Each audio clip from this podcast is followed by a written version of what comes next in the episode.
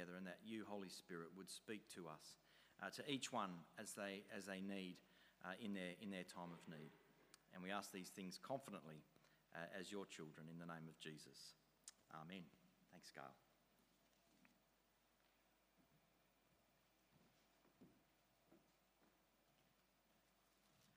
Good morning. It's been a while since I've been up here.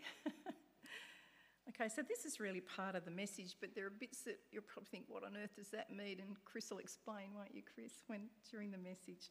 so Hebrews 4, verse 14. Switch on, let's stay attuned. Therefore, since we have a great high priest who has gone through the heavens, Jesus, the Son of God, let us hold firmly to the faith we profess. For we do not have a high priest who is unable to sympathize with our weaknesses, but we have one who has been tempted in every way, just as we are, yet was without sin. Let us then approach the throne of grace with confidence. Thanks for highlighting that, Evan, so that we may receive mercy and find grace to help us in our time of need. Every high priest is selected from among men and is appointed to represent them in matters related to God, to offer gifts and sacrifices for sins. He is able to deal gently with those who are ignorant and are going astray, since he himself is subject to weakness. This is why he has to offer sacrifices for his own sins, as well as for the sins of the people. No one takes this honour upon himself. He must be called by God, just as Aaron was. So Christ also did not take upon himself the glory of becoming a high priest. But God said to him, You are my son. Today I have become your father. And he says in another place, You are a priest forever in the order of Melchizedek.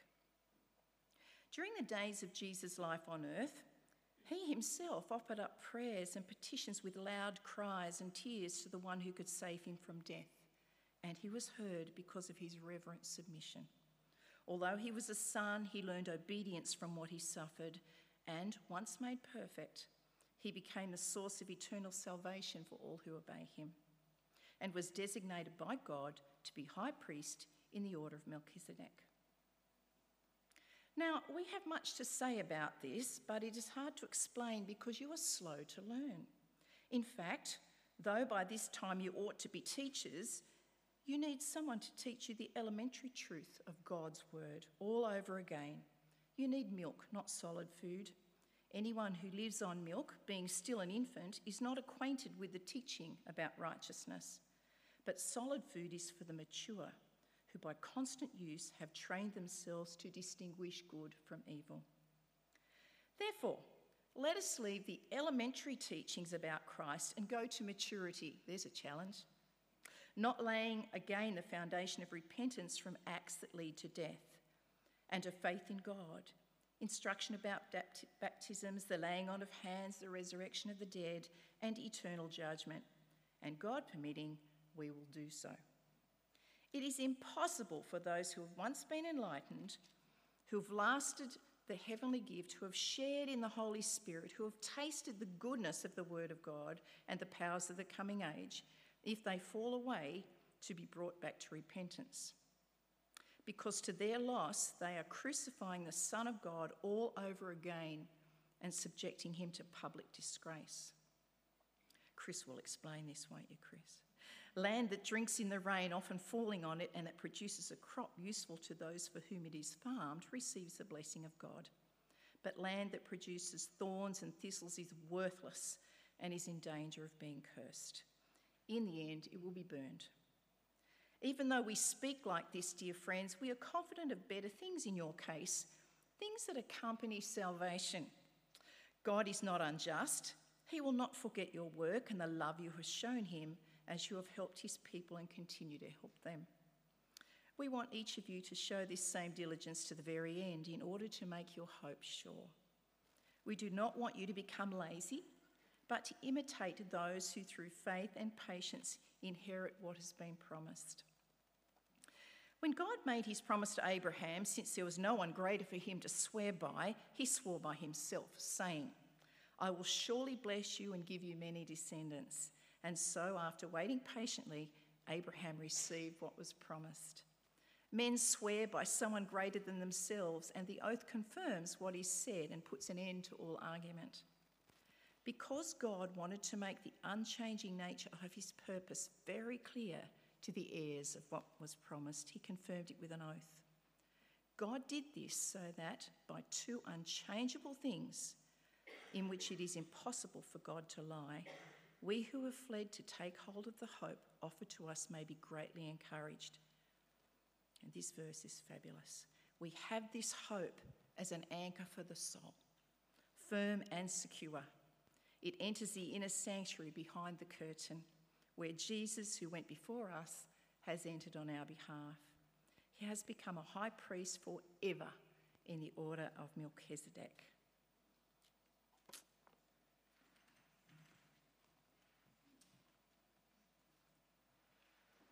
Well, thank you, Gail.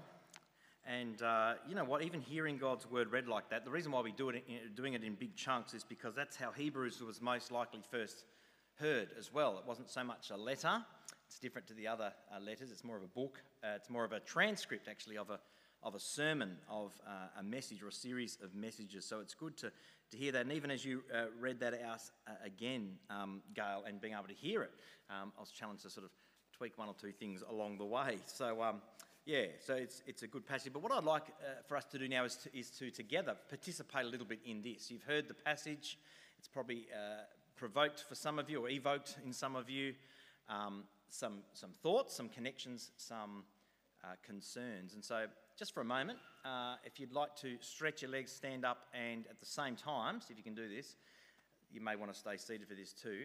Just have a little discussion amongst yourselves, the person next to you, the person behind you uh, with this question Can a Christian fall away or lose their faith? Can a Christian fall away or lose their faith? Now, you know, I do expect if, if, if we go on for 15 minutes with this, there will be sparks. So I'm going to stop it before there's sparks.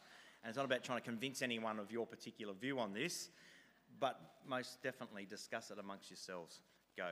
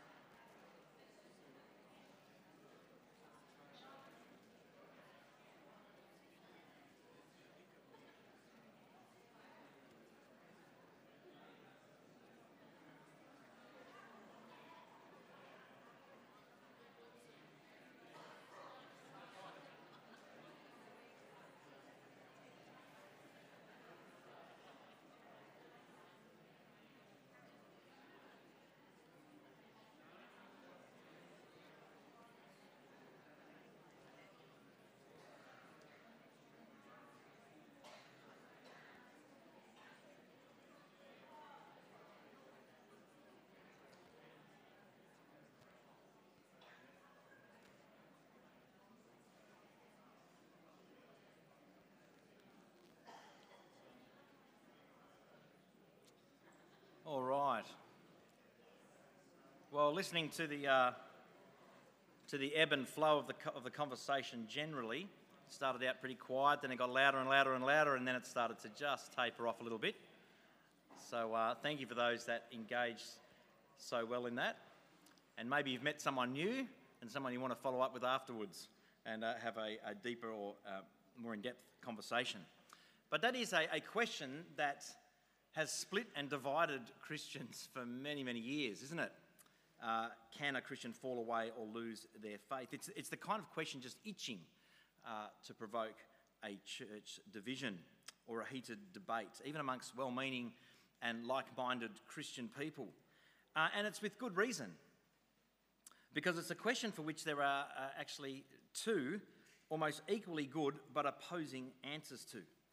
Obviously, there will be some who categorically say, no, a Christian cannot fall away because, after all, once saved, always saved.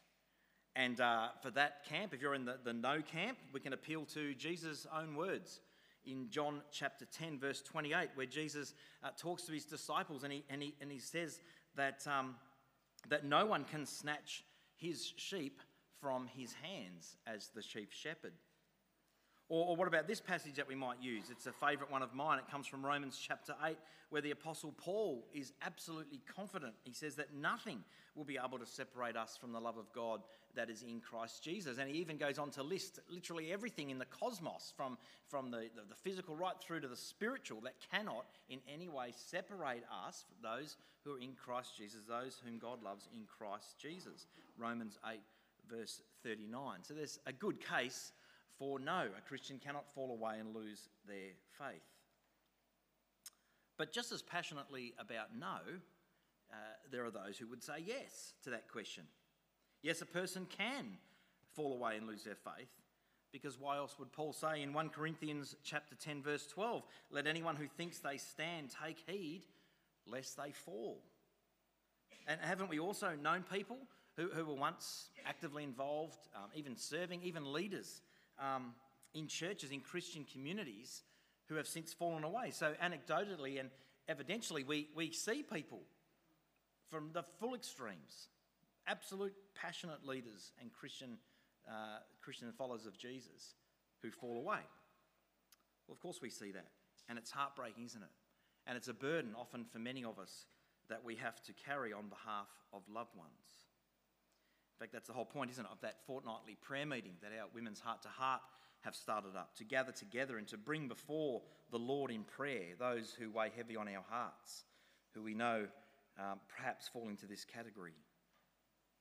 Well, Hebrews chapter 6, verses 4 to 6 is uh, definitely the other passage that is used uh, to support the passionate yes camp when it comes to answering that question. It's become one of the key passages. It's often proof text and used uh, to say the Bible makes it very clear that a Christian can fall away. Let's read it again from Hebrews chapter 6, verses 4 to 6. For it is impossible in the case of those who have once been enlightened, who have tasted the heavenly gift, and have shared in the Holy Spirit, and have tasted the goodness of the Word of God and the powers of the age to come, and then to have fallen away, to be brought back to repentance. What's impossible? To bring them back to repentance. And just hold that, because that's the warning, that's, that's the sticky bit of, of, of this particular case and this argument. But for those in the no camp, they might say, yeah, well, we can actually quite easily explain it. They might say that this is a, it is just a hypothetical warning. You know, it says there if they fall away. Or perhaps the description of having once been enlightened doesn't necessarily mean that they were really Christians in the first place. You know, I used to think this debate that it's an easy question because um, if you've fallen away, well, it demonstrates you weren't ever really a Christian in the first place because no one can fall away if you're a Christian. It's a little bit circular and convenient, isn't it? But before we continue to think too much more about this debate, it's really important to understand how best to, uh, to, to read any passage or small few verses of Scripture. And that is to get behind what's really being said, to, get, uh, to, to understand the meaning of any part of the Bible. It is heavily determined by the other verses around it. It's heavily determined by the context in which these verses are located in God's Word. And this is what we practice here as a church. All the Bible teaches here. This is what we take seriously. Um, we, we look first of all at any text and we say, well, what, what does this fit into? Uh, what only, not only does it fit into in the actual book that it's in, what does that book fit into in the New Testament or in the Old Testament? And how does that fit in in light of the Old Testament and the New Testament? It's, it's a complex task, understanding God's word and bringing it to God's people. And so this morning, that's what we're going to do. We're going to look at these fairly troublesome verses or divisive, potentially divisive verses in Hebrews 6. And we're going to have a look at them in the context of that big chunk that we've had read for us from the second half of chapter 4 right through to the end of chapter 6. Well, Hebrews so far, let's just to recap. We've heard uh, in the first four chapters of Hebrews that the author or the preacher has used the Old Testament story, the Old Testament context, the Old Testament account of Israel's exodus. You know, the one Israel were enslaved for 400 years, many generations, under the Egyptians, and uh, God raised up a leader, Moses, who miraculously and, and powerfully, despite his speech impediment and all sorts of things, um, he took God's people uh, out um, and he led them out of slavery in what's called the Exodus. And uh, the writer's using this as the backdrop to help us better understand Jesus. Um, the message about Jesus uh, tells us that he's actually more important than the law of God, first of all. We looked at that in chapters 1 uh, through to the halfway through chapter 2. And then we saw that Jesus is better than the pioneer or the, the leader than, that, that, that was Moses, the man who um, God actually gave his law to um, by angels. So Jesus is better than Moses himself. And then we saw that Jesus is actually similar to Moses as the same sort of leader. He too is leading us to uh, a promised land, uh, heaven, the new creation. And this is actually far better than the promised land that Israel were led to out of the Exodus. And that's summarised for us in chapters 3, verses 7 onwards to uh, the uh, halfway through chapter 4 up to verse 13. However, in the same way that the writer has pictured heaven, right, using this Old Testament theme of Israel's promised land, so that's what he's, that's what he's tapping into here, he now describes heaven as the inner place. He gives it another Old Testament theme, the Old Testament theme of tabernacle, the inner place, the inner sanctuary. And if we jump to the end of chapter 6 of our reading, it was mentioned in verses 19 through to 20. Let me just read it for you. It's not up on the screen, it is in your Bibles. We have this hope as an anchor for the soul, firm and secure.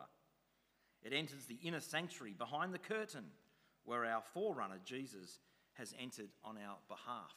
That's a reference to the tabernacle, the Old Testament uh, sanctuary, the Holy of Holies, where only the high priest could go into on a particular date for a particular period of time to do a particular task on behalf of the people. And if he did it wrong, um, they used to tie a rope to him to pull him out because he would drop dead and they'd have to pull his body out. That's how, that's how serious the Holy of Holies was. Um, and so there's this switch in the metaphor that the writer, the preacher, is using the switch from the promised land that Israel were given to this inner place. There's something even better in the way that we might think about Jesus. You see, Jesus isn't just better than Moses uh, alone, who, who led the Old Testament people of God out from slavery into the promised land, but he's also the high priest.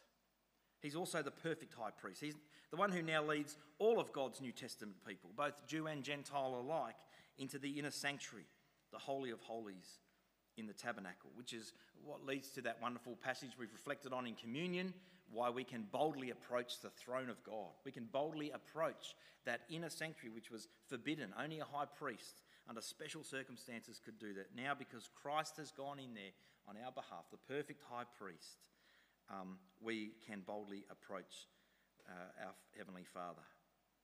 Well, we're going to look a little bit more about this next Sunday, and I'm uh, passing that on for Evan. Evan's going to be sharing next Sunday from chapter 7 uh, about some specific things relating to the high priest. Um, and uh, this is an important theme that kind of pops up right throughout uh, all these chapters, from chapter 4 right through to the end of chapter 7. And so we're going to sort of, we're taking out the themes a little bit differently and, and, and going to be putting it off uh, to next Sunday to have a look at. But, but just to set the scene for what we're looking at this morning, it's an important question. It's important to remember that Jesus is our high priest. He's the final priest, he's the last priest, and he's the only high priest that we ever need. We can be confident of this that because of him as our high priest, our journey to heaven, our journey to the new creation that awaits us when Jesus returns, is guaranteed because Jesus is our great high priest, and he's the one who's gone directly into the presence of God on our behalf. His high priesthood is the very basis of the confidence that we have in approaching God. He's the go between. That's what a high priest did. He was the mediator between sinful human beings and a perfect and holy God. And Jesus is qualified uh, to adequately represent us because he too, as it references there, just like the great high priest Aaron of the Old Testament, he too was human. He was chosen from among men and is therefore able to sympathize with our weakness. But there's this other thing about Jesus that qualifies him, that sets him apart. And that is that we need a go between who is acceptable completely, utterly, and fully to God. We don't need a high priest that has to go in under special circumstances, a whole lot of rituals, and tie a rope around their waist and go in with fear and trepidation at this particular time, hoping they get it right, just in case they, they just fall apart, unravel, and die in the presence of God. We need a high priest who is acceptable fully and completely to God, and that's who Jesus is. He's our acceptable go between. And that's the reference there that God has uh, established this in Jesus in the order of Melchizedek. Now, hands up here if, if you're a full bottle on who Melchizedek, Melchizedek is. Hands up who can say Melchizedek really smoothly. Right. Okay, you're sort of saying who? Well, he pops up several times here, and he's a man of mystery. And again, that's something that Evan's going to enlighten us on next Sunday, which I'm really looking forward to. He's doing great, Evan, he really is. It's, it's wonderful. Well, interestingly, at this point, this reference to in the order of the high priest Melchizedek, the writer of Hebrews has a lot more to say about him. And like I said, he will next Sunday. But even he pulls up at this point when he mentions it in chapters 5 and 6. He, he pulls up in the sermon because he doesn't actually think his readers have quite what it takes yet. They don't quite have the maturity to be able to actually understand or accept what he's going to say. And remembering from the first few weeks, who's he writing to? Who's he preaching to? Hebrew Christians, Jewish Christians, converts who had come to understand Jesus as their Messiah. So they're very much Jewish people still. And he's saying, you know what, I, I, I just, I, I, I, don't think you've got it. Uh, you can have a look at there, it's in your Bibles, Hebrews uh, chapter 5, verses 11 to 14. Um, it's this rebuke. He actually rebukes them for their immaturity. And he says that that their immaturity limits their understanding. And of course, that leads into this infamous warning uh, that we're looking at this morning. So, why does Hebrews, why does it rebuke the Jewish readers for their immaturity of faith in Jesus? He says there, we have much to say about this, but it is hard to make it clear to you because you no longer try to even understand. In fact, Though by this time you ought to be teachers, you ought to be someone, uh, you actually need someone still to teach you these elementary truths of God's word all over again. These elementary truths of God's word. These elementary truths of what would be God's word at the time this was written? Be the Old Testament. The elementary truths of the Old Testament. It's a little bit of a strange rebuke because he's actually saying to them on the surface, as we would read it as Christians now, as New Testament people, he's basically saying you've got to move on from this elementary doctrine of Jesus. I don't know about you, it's a bit Gail said Chris is going to understand, but does that, does that make someone, oh, hang on a minute, what does that mean? Isn't that what we're all about? Doesn't our pastor and our preaching team, that, isn't that what they're always reminding us of? It's all about Jesus. Don't move on from the basics. This is what we've got to hold on to. What's going on here? Why are they being re- rebuked to move on from the elementary doctrine of Jesus. Surely we don't move on from such profound, magnificent teachings. I know some people have used this passage, again, taking it out of its context, and they've weaponized it to create levels of spiritual maturity in the church amongst Christians.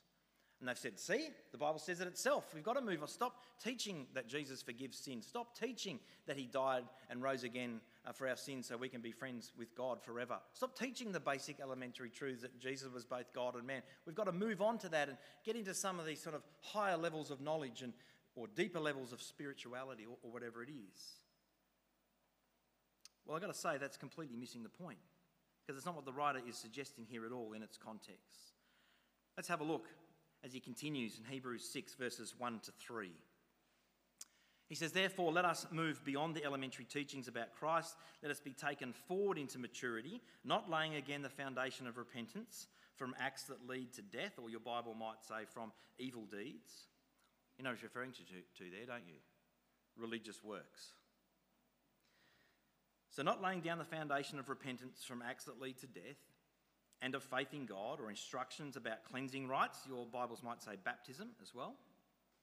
The laying on of hands, the resurrection of the dead. The resurrection of the dead is something, is just a profoundly Old Testament um, understanding. The, the Hebrew people knew, they believed without a hint of shadow of doubt that God not only could raise the dead, but that He will raise the dead, and one day He's going to do that. That was just foundational to being an Old Testament Jewish person, a Hebrew person. It's funny how we as a church have only perhaps seemed to recapture that. Sometimes we forget the, the significance, the magnitude of the resurrection of the dead. But for them, in their elementary Old Testament teaching, this was basic foundational teaching the resurrection of the dead, and of course, eternal judgment. And he says, and God permitting, we will do so. We will move on from these elementary things and move forward into maturity. Well, it seems like an odd rebuke, doesn't it? But it's not when we realise that all of these elementary teachings were there in the Old Testament, glaringly obvious. You see, the Old Testament always points to Jesus. We know this now because we stand this side of the Old Testament and we, we hear the accounts of Jesus and we know Jesus through the apostles' teaching and we can look back and go, oh, wow, uh, look at that. That's pointing to Jesus. Or look at the gap in that story. Look at the failure of God's people in that story. What do they need? They need a Saviour. They need Jesus. That points to Jesus. For those going through our Bible study, you'll notice that the book we've chosen to go through in our life groups it talks about going from the shadow to the reality. And that's what the Old Testament is. The Old Testament is the shadow of Jesus. And the New Testament, of course, is the reality, the real deal. We see uh, these are not uniquely Christian teachings, they're actually very familiar to first century Hebrew people. The rebuke is to the Hebrews and to them as Christians. It's not actually to Gentile Christians like us, particularly when it was written. There'd be no expectation that Gentile Christians should understand the Old Testament and should already know the elementary teachings of Jesus. They wouldn't have a clue. We didn't have a clue. That's something that we need to continually focus on and trust God's word and listen to the witness of the apostles who knew Jesus. We've got to be very careful about applying and misappropriating particular passages when we pull them out of their context. Well, let's continue um, it's not who this rebuke was written to. It's not written to us. Remember, God's word is not written directly to us, okay, as we often think, it's, but it's but absolutely written for us.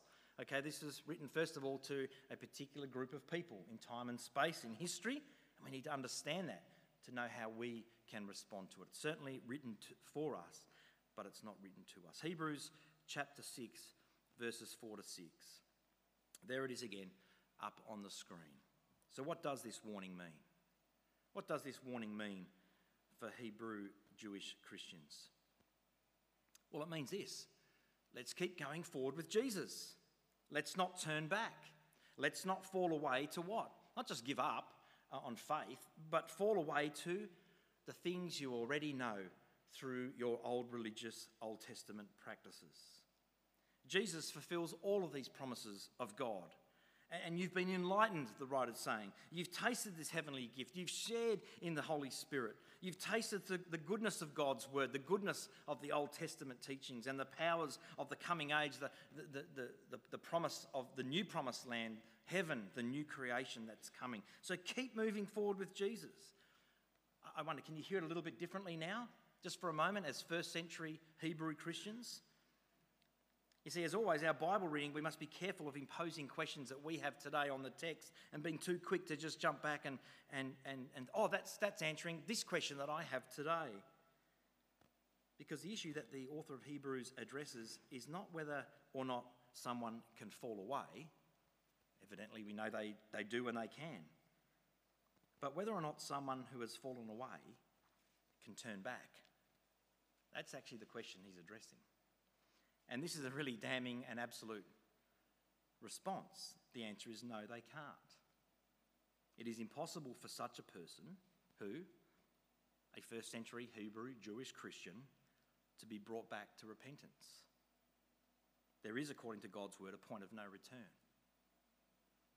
But let's always keep in mind what the falling away actually means here and for whom this warning is being, first of all, directed at. It's not merely what we might call Christian backsliding, for example.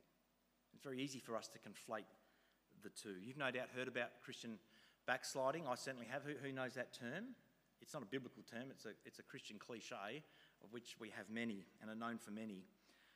But you know, I tried to get, get a slide, and I, there was a lot of funny ones, and I thought, no, it's not something to, to joke about, so I certainly didn't want to be funny. But um, a lot of these came up the idea of the sort of individual the lone ranger that's kind of wandering off into the mountains all by themselves.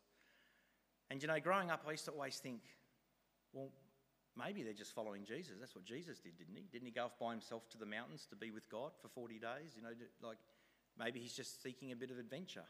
In fact, maybe in his mind, he's just for a time in his life just wanting to get the answers directly for himself, not from his parents or from his family or from the church family he grew up with. And for a moment there, he's just wandering off, he or she, and just actually, for, for a time, he's actually going to be open to what God may say to them and, and bring them back. So we've got to be very careful about this overstating of Christian backsliding.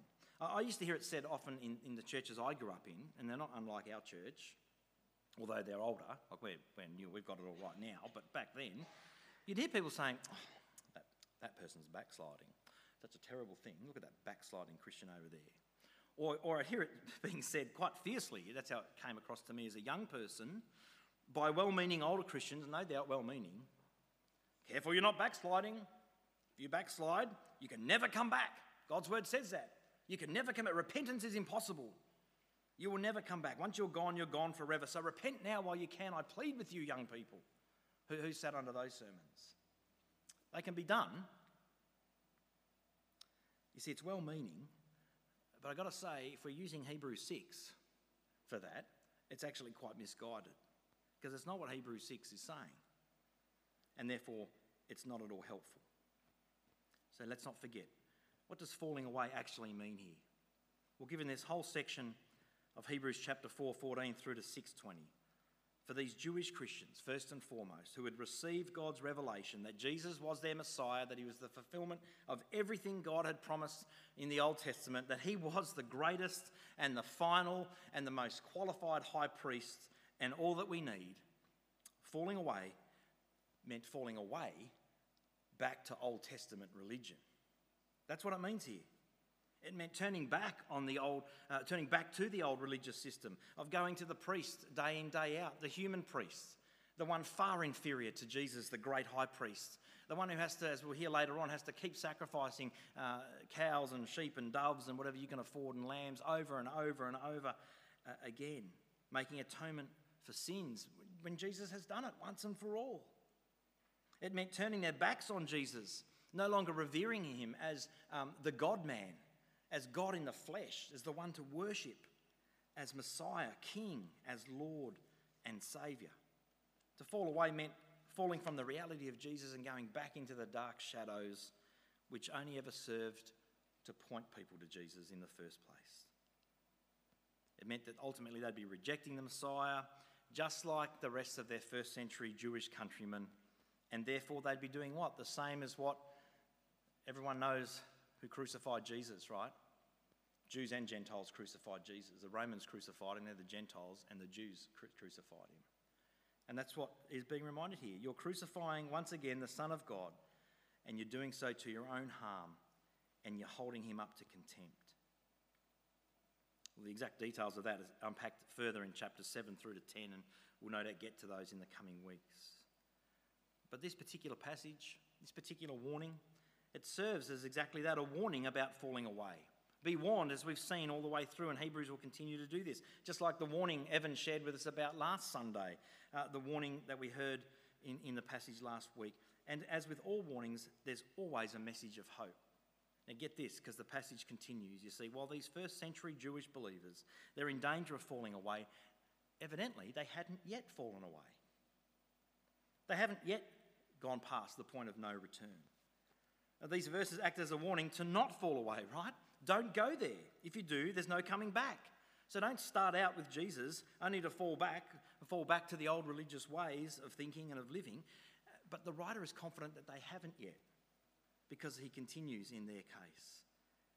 Even though there's a real danger, given the direction that they were going, and they needed a stern warning to pull them up, they hadn't yet gone over there, gone over the edge yet. You know, it's a little bit like um, like a cliff. Who's been down to uh, what's that beach in Foster with the big cliff sand dune, big sand dune, lovely sand dune on one side? It, Bennett's Head. Thank you, thank you. Yeah, Bennett's Head. Nice big sand dune one side. Have you seen the other side? This will be a test to see who gets close to danger. Have you seen the other side? No. I saw it from a drone footage once, right? Okay, so we're talking sharp, jagged rocks right down uh, to more jagged rocks uh, and about an inch of water down the bottom. Okay, so picture that. Picture taking the, the kids out. I know some of you don't have to picture it because you've done it and you, you know what I'm about to say. And you see the kids, they go, oh, look at this sand dune. And they race to the top. And what do you do? You yell out, you go, hey, hey, hey, whoa, whoa, whoa. Don't go too far over the top of that edge, right? Because there's rocks down the bottom and a big cliff and you're going to fall and die. Um, and you might not be as explicit, you might just shout, you might plead with them. Do you know you can, you can plead until you're black and blue in the face verbally, and you can warn them about that edge, but maybe there's another way to warn them. And that is to gently pick them up and walk yourself to the edge and maybe hold them out over the edge and say, Have a look down over there. Mum and dad are serious. Do not go to this edge because look what's going to happen to you if you go to the. I, I don't know. I'm just saying. I I've never done that. My kids were unliftable at the age that we went to that, uh, to that particular Bennett Head. Um, I do have, and I'm not going to tell a story, actually, he's not here. I do have a son who learnt the hard way why we stick to the sand side, but that was as an adult, and that's completely in his own time, and we're just thankful that he's still here with us uh, as a result. But you can see the point, right?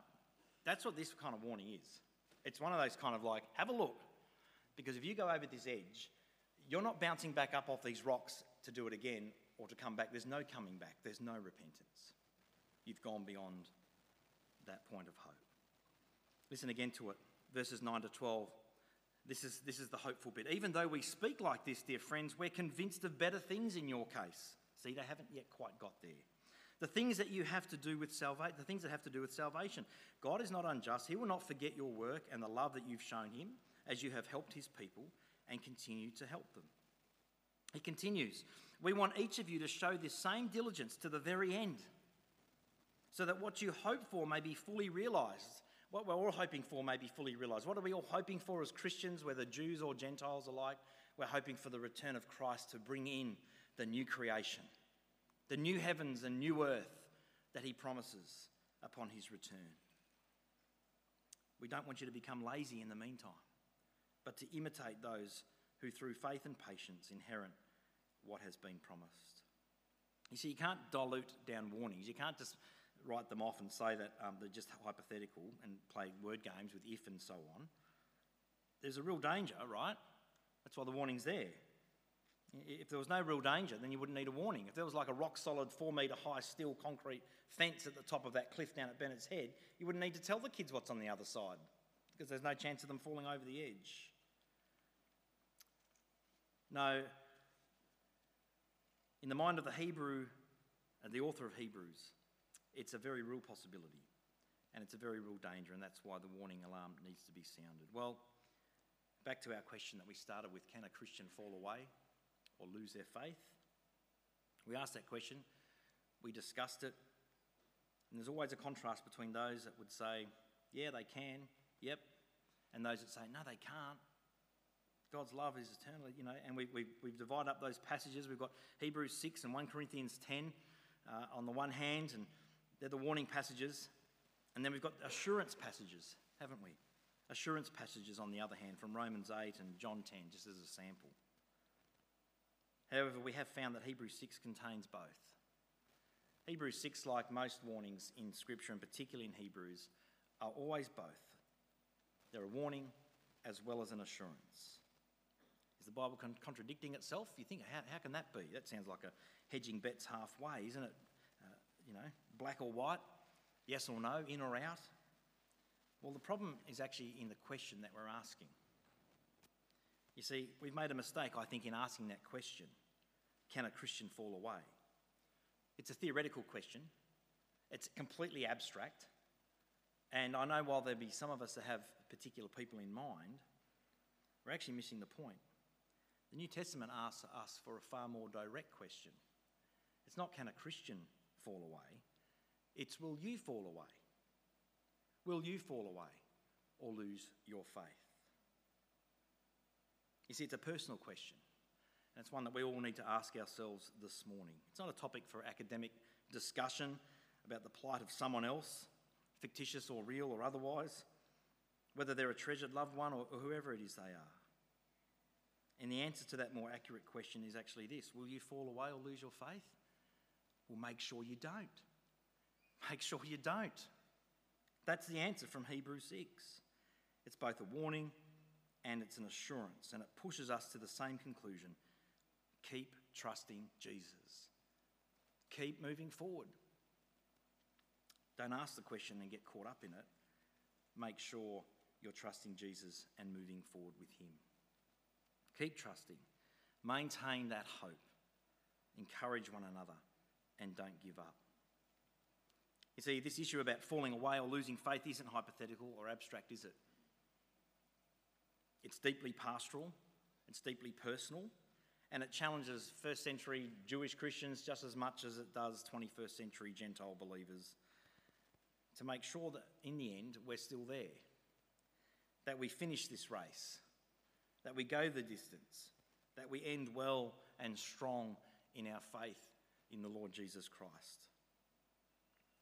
Pastorally, I know we've gone over time, but pastorally, I think this is important. I know for many here this morning, this question does relate directly to a loved one or to a number of loved ones or a friend or someone. Someone who weighs heavy on your heart and it's a burden that keeps you up at night. What are we to do? How much should we say? What do we do to, with someone that we love and, and the warning's only gone so far and they've given up listening to the warnings? Uh, do we keep warning them? You know, um, do we ignore them and, and press into the assurance passages in the desperate hope that they'll one day return to faith and, and, and ignore any confrontation with them? What is it we do? Let me suggest just a couple of things which I found helpful. The first one, well, the first couple to do with what we shouldn't do, and then what we should do. What we perhaps shouldn't do. Avoid seeing your loved ones who no longer seem to have the faith or who perhaps once did.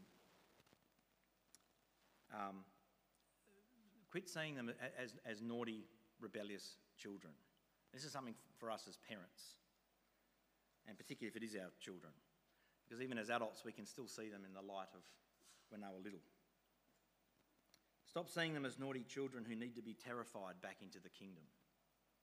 That's not a helpful way to approach bringing back or loving or helping out those um, who have tasted once and who have either fallen back to religious practices or given up on the faith altogether. Don't ever use Hebrews 6 as a weapon. Don't preach the warnings alone without the assurance. Can I say, in my experience, and it's, um, it's not nowhere near the experience of many here in our congregation, but it's getting significant. Um, in the several churches that I've pastored in, three churches now that I've pastored in, been called vocationally to pastor in, plus several others that I've been a part of in growing up, uh, also as a young adult. And I've given much thought to this over this past week. I cannot literally think of one person that has ever come back to faith because they've been frightened back into the kingdom of God. I can't think of anyone. I, I can, we hear those cute stories, usually in American films. We see people doing wonderful transformations and, and, and it taps into something that we'd love to see in our loved ones, but in reality, that doesn't happen. You cannot frighten someone into the kingdom, and I'm going to go even further. Can you imagine someone who's been frightened into the kingdom standing before God and going, Phew, I made it. I was terrified of the threat of hell and everything else, and I made it. Oh, I'm so glad. Do you know what God may well say? I don't know you. I don't know you. Yeah, you've done this and done that, but your motivation was out of fear. You're still trying to save yourself. You're still standing there going, I, I, I, I, I ticked that box. Have I done enough? I was scared enough to be here in heaven. I don't know you. They're terrifying words. Don't ever try and scare someone into the kingdom. Certainly isn't helpful in this life, and who knows what's going to happen in the life to come if that has been their sole motivation for coming to faith in Jesus Christ. Second thing is this be careful not to speak about your loved ones as fallen, as backsliders, and can I even say it, even labeling them as prodigals. It's not helpful. There's a wonderful um, interview. Where's Evan? Again, Evan put it on to me a couple of weeks ago. I haven't heard it yet, but um, we had a good discussion about it. Evan was listening to it. And it really fitted in well with this passage. Um, it's between um, a, a, couple of Christians. Michael Jensen is one, and uh, Megan du Toit is another, and they kind of take opposite views of things and they discuss Christian issues. And one of them they brought onto their, their, their blog, and we'll send a link out in next week's um, Church Life Church Life 2021 email um, to it so you can check it out. But they interview someone who themselves is not a Christian, but who was once one, and they've come back and they've just said, hey, let me just shed some light on how things are from our perspective as so called prodigals. And it's really good for us to listen to. Because think about it. If they've been raised in church, they've grown up in church, they've been part of our church families, they've been part of our own families as Christians, they know what we think of them. They already know what we think of them. It's not helpful saying, oh, you're such, how are you going in your horrible prodigal life, or how are you going in your fallen backsliderness? You're not going to win. You're not going to win anyone back doing that. You're just going to keep reinforcing the seething contempt for what they perceive, rightly or wrongly, about the Christian faith. So don't, don't call people out like that. What can we do? Here's the positive stuff. Well, you can only love people in the same way that God first loved us. That's what you can do. You can only keep loving people and showing them what the love of God is like, what Jesus has done for us, and how the difference that makes in our own lives. And believe me, we get that wrong, don't we? It's so much easier to jump to condemnation or to warnings or to, or to opinions and, and try and bring people back. But resist it. Just focus on you not falling away and continuing to show the love of God. Serve them faithfully, serve them humbly. Check your own life of faith. Is it one marked by humble confidence in Jesus, or is it itself maybe a faith that's marked by fear and trepidation of God's judgment? Because if that's all it is, are you a nervous Nelly or a frightened Freddie when it comes to the kind of Christian life that you're modelling to your loved ones? And last of all, pray pray. What Joanne and um, um, Janelle have, have put together on Tuesday mornings every fortnight is a wonderful thing. Pray. You can pray in private, you can pray in groups. Channel those natural concerns and the heartache about loved ones and trust God that He is who He says He is and that He's done what He says He's done and shown us in Christ Jesus, that He's a loving Heavenly Father whose kindness, Romans 2 says, whose kindness, tolerance, and patience leads to repentance. Keep trusting Him. Keep praying for our loved ones. Well, that's an encouragement. The last part of chapter 6 there reminds us and assures us that God is faithful to His promises. He is completely faithful to His promises. And because of Jesus, God's faithfulness is proven, it's reliable, and it's complete. And we have a high priest who mediates directly on our behalf. Well, as the musos come up, so we might close uh, with our last song. Let me, uh, let me close in prayer as they come up. Thanks, guys. Father God, we, we come before you with this very sensitive topic, a, a partially and personally deep topic. But we thank you again for your word, for helping us understand it in context, for helping us see how to use and how not to use your word in the way we reach out to and love others who are close to us.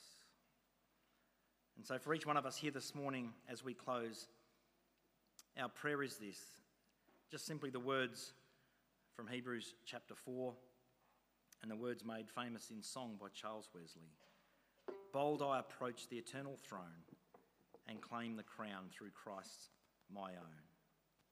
Father, this is a truly miraculous thing that you've given to us, undeserved favour, a glorious act of grace. We thank you, Jesus for your Messiah. We thank you that you are Messiah, that you are our Lord and our Saviour.